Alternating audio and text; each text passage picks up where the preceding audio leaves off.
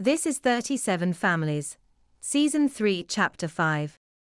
In this episode, we will be further discussing the nature of nonlinear actors and the tactics of the organization.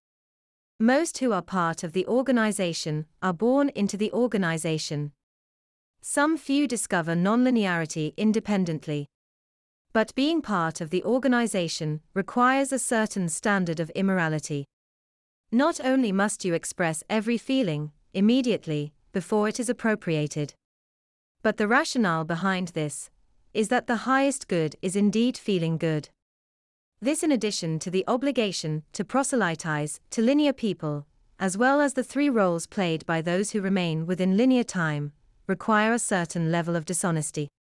Indeed, lying is part of playing a role in the lives of those who reject nonlinear experience, so that they can be controlled, manipulated, and guided into nonlinearity. Because it is an occult tradition at the center of the organization, they practice witchcraft and other occult techniques, including scrying and divination, spells and sigils, among other things. But the nonlinear space itself is a compromise between various occult, Wiccan, and religious traditions. Their rules are clear, but the origins and reasons they adhere to them are individual. Most, however, are atheists. Those who stay behind with a toe in linearity play a role in the lives of those who have demonstrated an unwillingness to adhere to the agenda of the organization, which, because of their ability to act outside time, possess abilities and technology that allow them to dominate the conjoined consensuality. Ultimately, their object is simple, and they even believe it to be altruistic, that they are liberating souls from linearity. But ultimately, the nonlinear space is a projection. It is a projection, or simulation, constructed out of the ideologies of occultism, a syncretism of distinct traditions. They can abide only two types of people.